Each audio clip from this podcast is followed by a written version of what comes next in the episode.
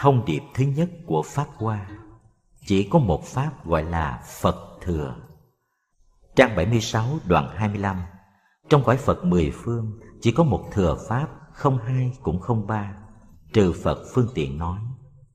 Nguyên bản chữ Hán, Thập phương Phật độ trung, Duy hữu nhất thừa Pháp, Vô nhị diệt vô tam, Trừ Phật phương tiện thuyết trong tất cả cõi buộc ở mười phương, Chỉ có một cái Pháp nhất thừa mà thôi.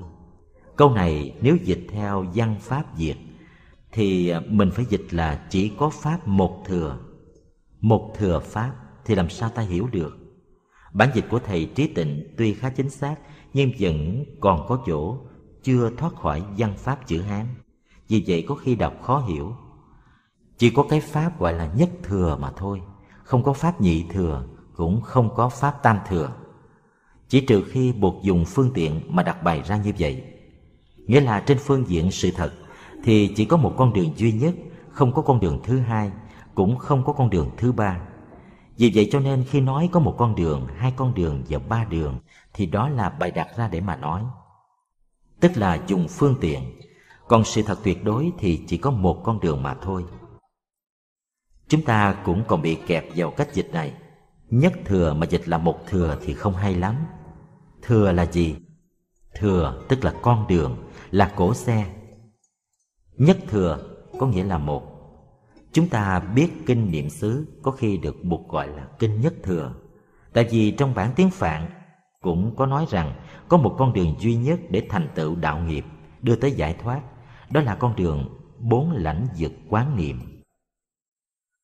Chữ Ekejana cũng được dùng trong trường hợp ấy. Có nhiều khi trong kinh chép Ekejana, nghĩa hơi khác, nhưng trong tụng bản của Đại chúng bộ thì kinh niệm xứ được gọi là kinh nhất nhập đạo, tức là kinh nói về một con đường duy nhất để đi vào đạo. Và như vậy thì ý niệm nhất thừa đã có ngay trong đạo buộc nguyên thủy. Vì vậy mà danh từ nhất thừa dùng trong đại thừa cũng không phải là hoàn toàn mới. Từ lâu người ta đã quan niệm có ba con đường. Con đường của thanh văn là jhana thứ nhất, con đường của duyên giác là jhana thứ hai và con đường của Bồ Tát là jhana thứ ba, đó là tam thừa. Khi kinh Pháp Hoa ra đời nói rằng ý niệm tam thừa là một ý niệm tạm, kỳ thực chỉ có một con đường chung cho mọi người thôi, đó là nhất thừa. Và con đường đó mới thật là con đường. Còn ba đường kia chẳng qua chỉ là phương tiện bày ra để dễ hướng dẫn, để tạm dùng như vậy, tạm nói như vậy thôi. Như vậy danh từ nhất thừa có khi được gọi là Phật thừa, có nghĩa không phải là thanh văn thừa, duyên giác thừa hay Bồ Tát thừa, mà là Phật thừa, Buddha Jana. Danh từ Bồ Tát thừa là để phân biệt với thanh văn thừa và duyên giác thừa. Nhưng danh từ Phật thừa bao gồm cả ba thừa kể trên. Vì vậy chúng ta đừng nên đồng nhất Bồ Tát thừa với Phật thừa. Khi đã đưa ra nhất thừa hay là Phật thừa làm con đường duy nhất rồi Buộc nói rằng tôi cũng có nói đến con đường thứ nhất tức là thanh văn thừa. Con đường thứ hai là duyên giác thừa. Và con đường thứ ba là Bồ Tát thừa. Nhưng đó là vì tôi tạm sử dụng phương tiện. Thật ra chỉ có một thừa mà thôi, gọi là đạo lý nhất thừa. Ta dịch là Pháp nhất thừa. Bài kệ bốn câu này có nhiều người thuộc vì nó là tinh yếu của phẩm thứ hai và cũng là tinh yếu của Kinh Pháp Hoa thập phương phật độ trung, duy hữu nhất thừa pháp, vô nhị diệt vô tam, trừ phật phương tiện thuyết.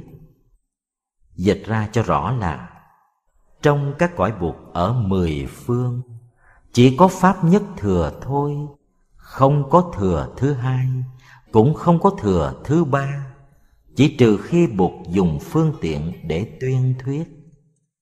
Đến đây chúng ta thấy ngôn từ của kinh điển Đại Thừa đã ngọt ngào, đã bao dung và không có ý định muốn đẩy nhị thừa ra khỏi vòng tay ấm áp của đạo buộc nữa. Trước kinh Pháp Hoa, chúng ta nghe những ngôn ngữ rất nặng. Ví dụ nói rằng những người thanh gian duyên giác không phải là con đích tử của buộc, mà là những người có thể làm hư thối hạt giống của Phật Pháp. Nhưng từ khi kinh Pháp Hoa xuất hiện, thì chúng ta lại nghe nói rằng thanh văn và duyên giác cũng đều là con buộc Chính buộc đã dạy như vậy. Chính buộc đã dùng phương tiện để mà hướng dẫn như vậy. Do đó mà phẩm này được gọi là phẩm phương tiện. Phương tiện là những cách thức mình sử dụng để đạt được mục đích của mình. Kinh pháp hoa nói rằng, nhị thừa là do buộc phương tiện dạy ra. Ngày xưa khi mới xuất hiện, đại thừa đã từng nói rằng các vị trong thanh văn thừa đã làm cho hạt giống phật pháp hư thối. Nhưng bây giờ thì không phải nói vậy mà nói rằng hạt giống đó còn tốt, không sao đâu, miễn là quý vị biết sử dụng. Tiêu nha bại chủng là hư thối hạt giống. Nha tức là cái mầm, còn chủng là hạt giống. Làm cho tiêu trừ cái mầm và làm cho thất bại cái hạt giống. Đó gọi là tiêu nha bại chủng. Hạt lúa khi mình ngâm vào nước sẽ mọc ra mầm, gọi là mạch nha. Còn nguyên hạt thì gọi là chủng những kinh đại thừa xuất hiện đầu tiên mô tả những người tiểu thừa làm cho mầm thối và hạt giống hư. Bây giờ thì kinh pháp hoa không nói vậy nữa, mà nói rằng các vị trong thanh văn thừa cũng là anh em của tôi. Quý vị chỉ cần thay đổi cái nhận thức một chút là quý vị sẽ trở thành bồ tát. Bởi vì trong bản chất quý vị đều là bồ tát cả. Kinh pháp hoa tuyên thuyết ra chân lý ấy, nói rằng tất cả mọi người đều là bồ tát và có dẫn chứng đàng hoàng sang trang 77 hai câu chót của đoạn 25 đấng vô thượng chúng trọng, vì nói thực tướng ấn. Đấng vô thượng chúng trọng, nghe khó hiểu quá. Đọc bản chữ nho, ta hiểu dễ dàng hơn. Vô lượng chúng sở tôn dị thuyết thật tướng ấn. Vô lượng chúng sở tôn, tức là người được vô lượng vô biên chúng sanh tôn trọng. Đấng được vô lượng vô biên chúng sanh tôn trọng dịch cho dễ hiểu là đấng chúng sanh tôn trọng. Vì nói thực tướng ấn thực tướng ấn là một danh từ mới. Ấn là một khuôn dấu. Khuôn dấu này chứng tỏ pháp này đích thực là phật pháp không phải là tà thuyết. Trong đạo Bụt truyền thống chúng ta có quan niệm tam pháp ấn, tức là ba khuôn dấu chứng thực được tính cách chánh tông của đạo Bụt. Tam pháp ấn là chư pháp vô thường hay chư hạnh vô thường, chư pháp vô ngã và niết bàn tịch tỉnh. Đứng về phương diện đại thừa thì không cần đến ba ấn mà chỉ cần một thôi, gọi là nhất thật tướng ấn, tức là nhất ấn thay vì tam ấn. Từ sự quán chiếu về sự tánh vô thường và vô ngã của sự vật mà người quán chiếu tìm tới cái tính chất bất sanh bất diệt của dạng pháp khi đi vào tới cái tính cách bất sanh bất diệt của dạng pháp rồi thì những danh từ vô thường vô ngã không còn đủ để diễn tả cái chân tướng của sự vật nữa. Tại vì sự vật không sanh, không diệt, không vô thường, cũng không không vô thường. Không vô ngã, cũng không không vô ngã. Tất cả những ý niệm và những ngôn từ thường dùng để diễn tả đều không còn công hiệu. Cái đó có thể gọi là không, có thể gọi là thật tướng. Trong truyền thống, ta gọi đó là ba pháp ấn. Ở đây, ta gọi là một pháp ấn, tức là nhất thật tướng ấn thật tướng tức là khuôn mặt đích thật của thực tại. Thông điệp thứ hai của pháp hoa, tất cả chúng sanh đều có phật tánh. Sang trang 79 đoạn 27 cho nên xá lợi phất, ta vì bày phương tiện nói các đạo dứt khổ chỉ cho đó niết bàn. Ta giàu nói niết bàn cũng chẳng phải thật diệt. Các pháp từ bản lai, tướng thường tự vắng lặng bản chữ hán là thị cố xá lợi phất, ngã dị thiết phương tiện, thiết chư tận khổ đạo, thị chi dĩ niết bàn, ngã tuy thuyết niết bàn, thị diệt phi chân diệt, chư pháp tùng bản lai, thường tự tịch diệt tướng. Có nghĩa là, này thầy xá lợi phất, tôi đã vì chúng sanh thiết lập ra những phương tiện và nói ra những con đường dẫn tới sự diệt khổ do đó mà tôi đã có nói tới niết bàn tôi có chỉ bày cho chúng sanh hình ảnh của niết bàn niết bàn trong ngữ nguyên của nó có nghĩa là vắng lặng tịch diệt tắt ngấm ví dụ như cây đàn cầy bị mình thổi tắt Nirvana có nghĩa là sự tắt ngấm đó. Tắt ngấm ở đây là tắt ngấm sự khổ đau, tắt ngấm vô minh. Nhưng ngã tuy thuyết niết bàn, thị diệt phi chân diệt. Tôi dầu có nói đến niết bàn, nói đến sự vắng lặng tịch diệt, nhưng kỳ thực đó không phải là sự tịch diệt thật sự, tức là không phải cái không tiêu cực. Trong bản chữ Hán chúng ta thấy ngã tuy thuyết niết bàn, thị diệt phi chân diệt Tuy rằng tôi có nói tới Niết Bàn thật đó, nhưng trong đó chưa có sự tịch diệt chân thật. Tại sao vậy? tại vì chư pháp tùng bản lai thường tự tịch diệt tướng. Tất cả mọi sự, mọi vật từ xưa cho tới nay, tùng bản lai, tức là từ gốc ngọn cho đến giờ, cái tự tánh, cái bản chất của chúng đã là niết bàn rồi. Tất cả các pháp đều tự an trú sẵn trong tính chất niết bàn của chúng rồi. Thành ra ta không thể đi tìm niết bàn ở ngoài các pháp. Hai câu này nổi tiếng lắm. Hồi còn trẻ tôi rất thích hai câu này chư pháp tùng bản lai, thường tự tịch diệt tướng. Như vậy thì không phải là nhờ sự tu học của mình mà mình mới có niết bàn. Các pháp đã nằm sẵn trong tự tánh niết bàn của chúng rồi. Quý vị cũng đang ở trong niết bàn, không cần chạy đi đâu để tìm niết bàn nữa. Cây thông, cây tùng, cây trúc, cây mai đều ở trong niết bàn cả. Thường tự tịch diệt tướng là như vậy có một vị tổ sư khi đọc hai câu này xong, ngài thích quá bèn thêm vào hai câu nữa. Xuân đáo bách hoa khai, hoàng quanh đề liễu thượng. Tức là mỗi khi xuân đến thì mỗi trăm thứ hoa nở ra, và con chim hoàng quanh ca hát trên cành liễu. Vì vậy mà ta có một bài thơ hay. Chư pháp tùng bản la, thường tự tịch diệt tướng, xuân đáo bách hoa khai hoàng quanh đề liễu thượng.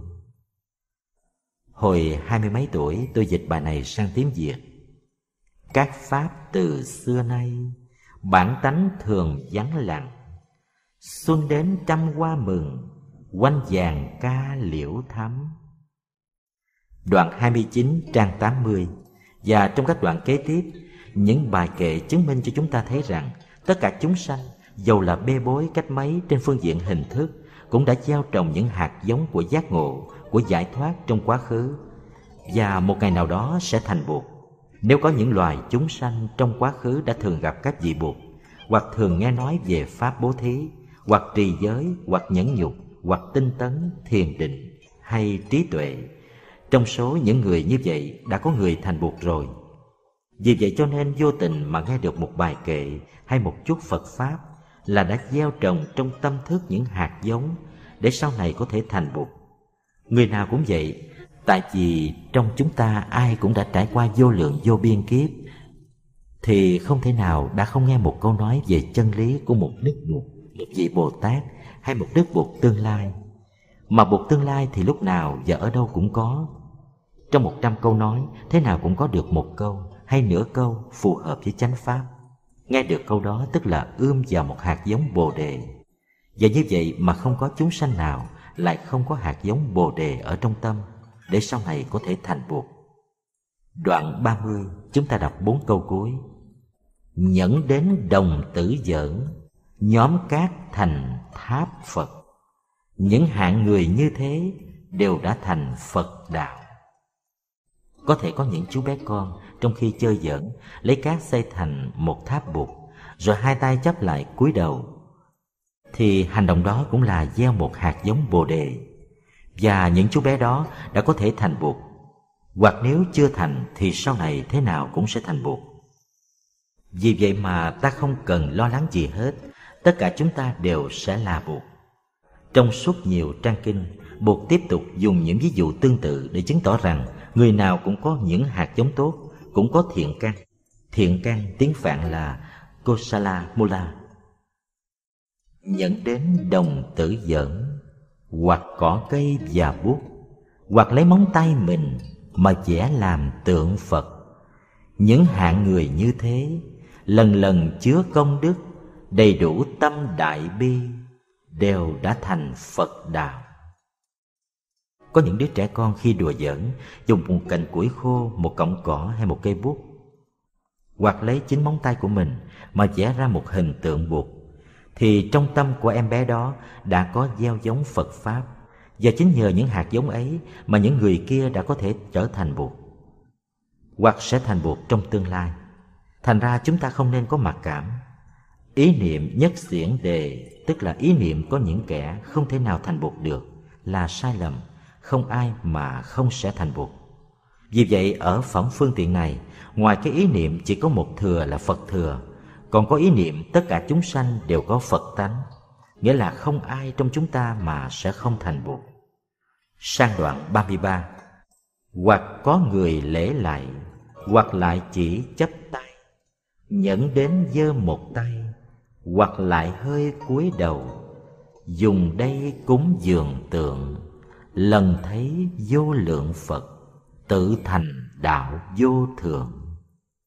Nghĩa là nếu dùng những phương cách như vậy, dùng đây để cúng dường Bụt thì cũng sẽ đạt được đạo vô thượng, sẽ được thành Bụt. Bốn câu gần cuối Nếu người lòng tán loạn Vào nơi trong tháp miếu Một xưng Nam Mô Phật Đều đã thành Phật đạo khi lòng mình tán loạn, Tới chùa hay đi một mình vào tháp, Khởi lên một sự cung kính, Niệm lên một câu Nam Mô Buddhaya Đó cũng đủ là gốc rễ Để sau này thành một bậc toàn giác. Trang 84 đoạn 34 Các Phật đời dị lai, Dầu nói trăm ngàn ức, Vô số các pháp môn, Kỳ thực dị nhất thừa. Tôi biết rằng các vị buộc sẽ xuất hiện trong tương lai. Dầu các ngài có nói ra trăm ngàn muôn ước giáo lý Và thí thiết vô số các pháp môn, Thì tất cả những giáo lý và pháp môn đó Đều sẽ chỉ gom vào cái ý niệm nhất thừa mà thôi. Các Phật lưỡng túc tôn Biết Pháp thường không tánh, Giống Phật theo duyên sanh, Cho nên nói nhất thừa. Các vị buộc danh xưng là lưỡng túc tôn Biết rằng các Pháp đều không có tự tánh, Và hạt giống của buộc trong mình cũng dâng theo luật duyên khởi. Vì vậy cho nên đã nói Pháp nhất thừa. Hạt giống buộc trong ta là một hạt giống đã được gieo, Và sẽ phát triển theo luật duyên khởi. Pháp đó trụ ngôi Pháp, Tướng thế gian thường còn. Đây cũng là hai câu rất nổi tiếng. Nguyên chữ Hán là, Thị Pháp trú Pháp gì? Thế gian tướng thường trú. Hai câu này được các vị tổ sư giải nghĩa khác nhau. Thị Pháp là Pháp đó. Trú Pháp gì? Tức là an trú trong cái địa vị của nó nơi các Pháp. Chữ vị ở đây có nghĩa là cái địa vị, cái chỗ đứng, cái situation của nó. Thế gian tướng thường trú, tức là vĩnh viễn còn mãi trong hình tướng của các pháp thế gian. Cái pháp nhất thừa mà bụt nói cái chân lý mà bụt muốn tuyên thuyết đó sẽ còn mãi ở địa vị của nó, và ta có thể nhận thức được sự có mặt của nó trong các pháp thế gian. Ví dụ, pháp đó là pháp vô thường hay vô ngã hay niết bàn, pháp không, vô tướng hay vô tác hay nhất thừa. Các pháp ấy mãi mãi còn đó, mình có thể nhìn thấy chúng được, có thể chứng nghiệm được, tại vì chúng luôn luôn còn ở trong địa vị của chúng, gọi là thị pháp trú pháp gì tướng thế gian thường còn. Tức là bao giờ những pháp của thế gian còn thị hiện cho ta thấy thì ta còn thấy được các pháp đó. Ví dụ như khi nhìn vào một cái lá mùa thu thì lá đó là một thế gian pháp là một thế gian tướng. Khi nhìn chiếc lá cho sâu sắc, ta sẽ thấy Pháp vô thường, Pháp vô ngã, Pháp niết bàn, Pháp không, vô tướng, vô tác và Pháp nhất thừa trong đó. Như thế thì ngoài chiếc lá đó, nghĩa là nếu không có lá đó, ta sẽ không thấy cái Pháp màu nhiệm của Bụt. Vô thường nghĩa là cái lá vô thường, vô ngã nghĩa là cái lá vô ngã. Nếu không có cái lá thì mình sẽ không thấy được cái bản tánh vô thường và vô ngã của chiếc lá. Chính nhờ các pháp vô thường và vô ngã Phải có các pháp vô thường vô ngã Ta mới thấy được đạo lý vô thường vô ngã vì thấy được các pháp, Nên ta mới thấy được tự tánh của pháp Là tự tánh niết bàn, Tự tánh duyên sinh. Vì vậy mà các pháp đã nằm sẵn Trong tự tánh niết bàn của nó. Chư pháp tùng bản lai, Thường tự tịch diệt tướng. Khi nhìn vào các pháp ngay trong giờ phút hiện tại, chung quanh mình và nhìn vào chính bản thân mình mình thấy được tất cả các pháp vô thường, vô ngã, niết bàn không, nhất thừa và tịch diệt sang trang 86 đoạn 36 Bụt kể lại chuyện xưa của Ngài. Xưa tu ngồi đạo tràng, Xem cây cùng kinh hành. Trong hai mươi 21 ngày, Suy nghĩ việc như vậy, Trí tuệ của ta được di diệu rất thứ nhất. Chúng sanh các căn chậm, tham vui si làm mù. Các hạng người như thế, làm sao mà độ được? Bụt kể chuyện lại sau khi thành chánh quả Ngồi ở dưới cây bồ đề Nhìn cây ngắm cảnh và đi bộ trong chánh niệm suốt 21 ngày Để thưởng thức cái niết bàn của tự tâm Và cái niết bàn của thực tại. Trong 21 ngày nhìn cây, nhìn trời Đi kinh hành, đi tắm và chơi với trẻ con Bụt mới suy nghĩ rằng Cái tri kiến mà Ngài đã đạt tới Nó rất là di diệu, rất là đệ nhất. Nhưng vì chúng sanh căn cơ chậm chạp và bị tham sân si Làm cho mờ mắt đi Đối với những người như vậy, Làm sao mình có thể chia sẻ Cái thấy sâu sắc và vĩ đại này với họ được? Đó là câu buộc tự hỏi mình Trong vòng 21 ngày Sau khi Ngài thành đạo. Lúc bấy giờ, các vị Phạm Dương, Các vị Thiên Dương, Đại tự Tại Dương Và các thiên chúng khác mới hiện xuống, chắp tay cung kính lễ buộc Và xin buộc bắt đầu thuyết pháp. Lúc đó, buộc tự nói rằng, Nếu ta chỉ nói về nhất thừa hay Phật thừa, Thì chúng sanh chưa thể am hiểu và tu tập được vì vậy, ta sẽ không dội nói nhất thừa. Ta hãy chỉ cho họ những con đường dễ dàng hơn. Đó là con đường thanh văn và con đường duyên giác. Vì nếu nói Phật thừa mà chúng sanh vẫn không đủ sức thu thập Và cũng vẫn đau khổ, Thì chi bằng ta nhập Niết Bàn cho rồi, Đừng nói Pháp nữa. Nếu chỉ khen Phật thừa, Chúng sanh chìm nơi khổ. Không thể tin Pháp đó.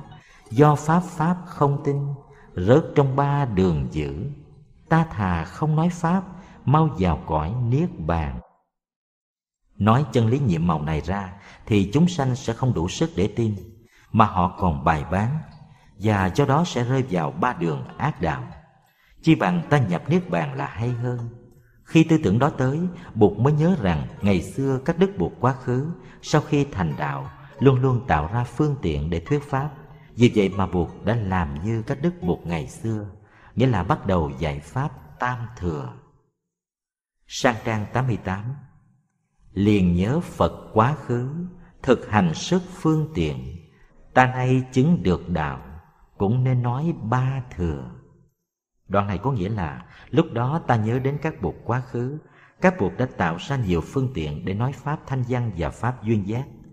Bây giờ ta đã chứng được đạo rồi, ta cũng nên làm như chư bụt trong quá khứ nghĩa là ta cũng phải nói về ba thừa. Lúc tư tưởng đó hiện ra trong tâm ta, thì từ mười phương các đức buộc đều hiện ra và dùng ngôn từ rất màu nhiệm để hỗ trợ ta. Các ngài nói, hay lắm, bụt thích ca.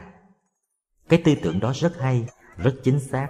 Chúng tôi trong quá khứ cũng đã thành buộc và cũng đã dùng phương tiện để nói ba thừa.